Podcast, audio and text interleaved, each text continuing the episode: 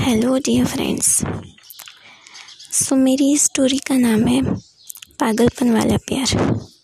तो चलिए स्टार्ट करते हैं कहानी। मैं हर रोज़ की तरह ऑफ़िस का काम ख़त्म करने के बाद एक कॉफ़ी शॉप में थी।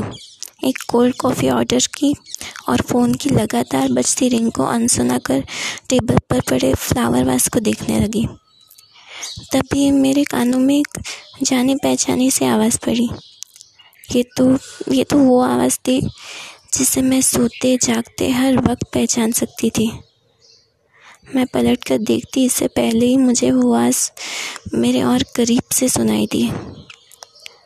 अरे रुचि जी, आप आप तो लगता है हमें भूल ही गई। मैं ठिठक गई उस एक पल में। मैं कुछ बोलती, इससे पहले ही सूरज आकर मेरे सामने वाली चेयर पर बैठ गया। मैंने बस उस पर एक फीकी सी मुस्कान डाली। ब्राउन फ्रेम का चश्मा और हल्की दाढ़ी भी थी उसके चेहरे पर। ब्लैक एंड वाइट चेक्स वाली शर्ट में आज भी वो मुझे उतना ही पसंद आ रहा था जितना कभी पहले आया करता था।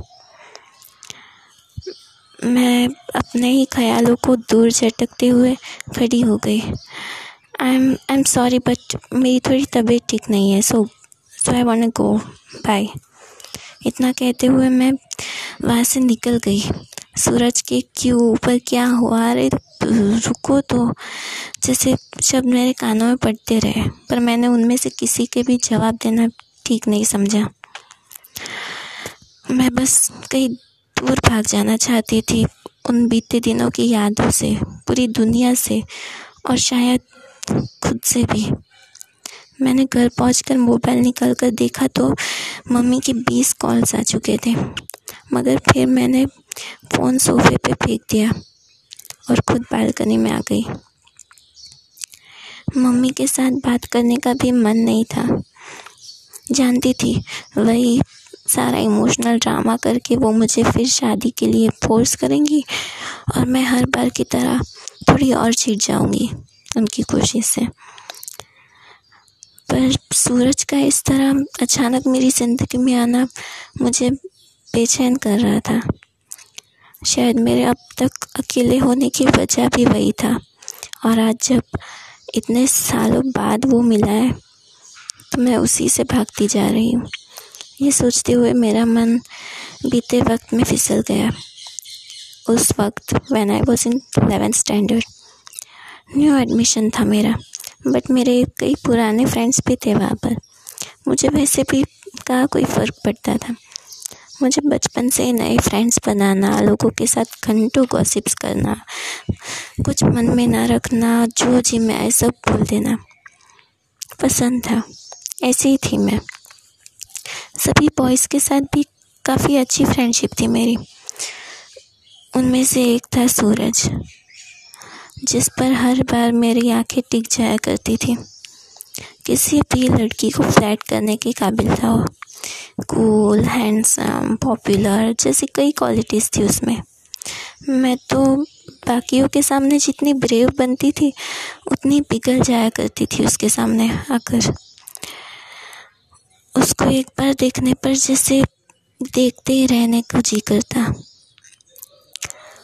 स्कूल आते वक्त ही अगर उसका चेहरा दिख जाए तो सोचती कि पूरा दिन अच्छा गुजरेगा। और चेहरे पर बड़ी सी मुस्कान उतर आती थी मेरे। अपनी सारी फ्रेंड्स को भी बता दिया था अपनी फीलिंग्स के बारे में। मेरी एक फ्रेंड ने तो बातों बातों में उसे कह भी दिया था कि मैं उसे लाइक करती हूँ।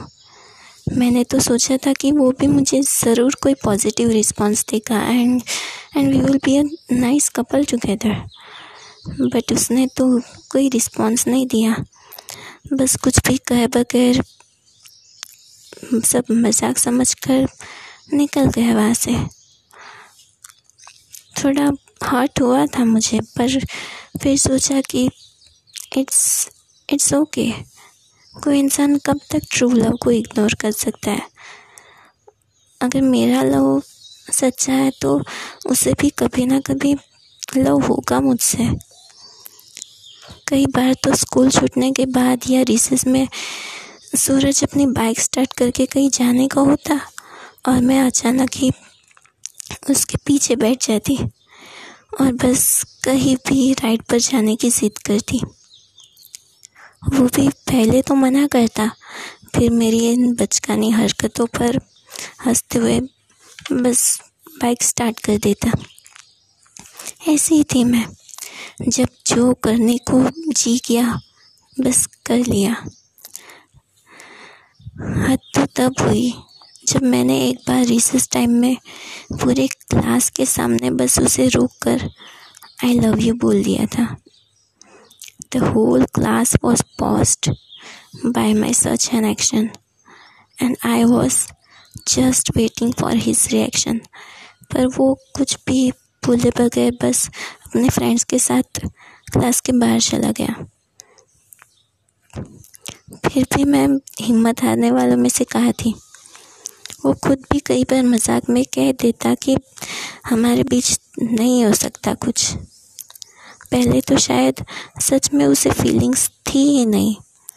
और तब जब जब भी वो मुझे इग्नोर करता तो मैं और कुछ ना सही पर इतना ज़रूर कहती कि भले ये सब इस वक्त तू इग्नोर करे बट कभी ना कभी तुझे भी यही सब याद आएगा। एंड दैट्स माई प्रॉमिस मैं वैसे भी अपने पागलपन के लिए पूरे क्लास में फ़ेमस थी और मेरा प्यार भी उतना ही पागलपन से भरा था। हमारे फेयरवेल तक बस उसके पीछे पीछे भागती रही मैं। अपने लव को प्रूव करती रही। उसने कभी ना ही मेरे प्यार को एक्सेप्ट किया और ना ही पूरी तरह से इग्नोर किया। बस इतना समझिए कि इनकार भी नहीं किया और एतबार भी नहीं किया। बस एक बार हुआ था कुछ जो शायद बिल्कुल नया था मेरे लिए। हमारी प्रीलियम्स के रिज़ल्ट का दिन था वो। मेरे मार्क्स थोड़े कम थे और रैंक भी बहुत पीछे चला गया था इस बार। कई टीचर्स ने भी डांटा and I was feeling really upset. मैं रो पड़ी थी उस दिन। कई फ्रेंड्स आकर चुप करवा रहे थे, बट मेरा रोना था कि बंद ही नहीं हो रहा था। But then suddenly I felt someone very close to me Suraj था। उसे सामने देखकर तो मेरे बहते आँसू भी ठहर गए मेरी निगाहों की तरह। वो थोड़ा और करीब आया and then he just hug me मैं उस एक पल में भी ठहर जाना चाहती थी और मेरा बस चलता तो उसी पल में अपनी पूरी ज़िंदगी बिता देती। रोना बंद करने को कहकर फिर वो चला गया। एंड सच में, मेरा रोना बंद भी हो गया। जैसे जैसे फेयरवेल का दिन नज़दीक आ रहा था I was feeling even more worried about us मैं समझ नहीं पाती थी उसे। कभी वो सभी के सामने भी मेरा हाथ पकड़ लेता तो कभी बस झटक देता, मुझे भी और मेरी फीलिंग्स को भी। आखिर हमारे फेयरवेल का दिन भी आ गया। वो दिन जिसका मुझे बेसब्री से इंतज़ार भी था और जिसके शायद ना आने की मैं विश भी कर रही थी। बहुत सच सवर कर स्कूल पहुँची थी मैं। दिमाग में एक बड़ी सी लिस्ट बना कर रखी थी। बहुत कुछ सोचा था कि सूरज से ये कहूँगी, वो कहूँगी और अगर उसने वो वाला जवाब दे दिया तो बस शायद खामोश रह जाऊँगी। पर हम जो सोचे, वही हो ऐसा ज़रूरी तो नहीं। मैंने भी सोचा कुछ और था, और जो हुआ, वो भी कुछ और ही था। स्कूल में फ़ंक्शन ख़त्म होते ही हमने पास के एक होटल में जाने का प्लान किया। मैं वहाँ भी जिद करके सूरज के पास वाली चेयर पर बैठ गई। सोचा था इसी बहाने उसका आखिरी जवाब पूछ लूँगी। पर जो हुआ, उसने तो मुझे ही बेजुबान करके छोड़ा। सूरज थोड़ी देर के लिए कहीं गया था और उसका फ़ोन वही टेबल पर पड़ा था कि तभी वो फ़ोन बजा और स्क्रीन पर किसी लड़की का फ़ोटो आया और ऊपर लिखा था माई लव तभी सूरज तुरंत आ गया और उसने मेरे सामने देखते हुए कॉल कट कर दिया। बट मैंने जो देखा, वो शायद सब कुछ समझने के लिए काफ़ी था। अब मुझे समझ में आया कि वो क्यों मुझे इग्नोर करता था। बस किसी से कुछ भी कहे बिना बिना ही मैं वहाँ से चली आई थी। वैसे ही जैसे आज उस कॉफ़ी शॉप से चली आई थी। इतने सालों से सूरज से दूर भागने की कोशिश में सभी अपनों से भी दूर भाग चुकी थी मैं। यहाँ तक कि अपने आप से भी। पुरानी यादों को झटक कर आसमान में देखा तो वह भी अंधेरा छा गया था। बिल्कुल मेरी ज़िंदगी की तरह। सूरज की यादों के सिवा और कुछ नहीं था मेरे पास। उसका एहसास, उसकी नज़र, उसकी महक, उसकी छुअन सब कुछ संभाल रखा था मैंने आज तक। उसकी यादों से दूर जाने के लिए पढ़ाई के बहाने बहुत दूर चली आई थी और जॉब भी यहीं पर ले ली। माँ हर रोज़ कॉल कर किसी नए रिश्ते की बात करती और मैं बस किसी तरह टाल देती। और इन सब के बीच इतने सालों बाद सूरज से इस तरह मिलना मैंने कभी सोचा भी नहीं था। हाँ वो अलग बात है कि हर रोज़ दुआएँ करती थी कि वो बस एक बार मिले मुझे, बस एक बार उसे देख लूँ मैं। उसे मेरे प्यार की ना से ही मेरे पागलपन की कभी याद आ जाए। हमारा पागलपन तो देखो। हमें प्यार भी उस शख्स से हुआ, जिसने हमें अपने इनकार के भी काबिल ना समझा। सोचते हुए मुस्करा दी मैं बस।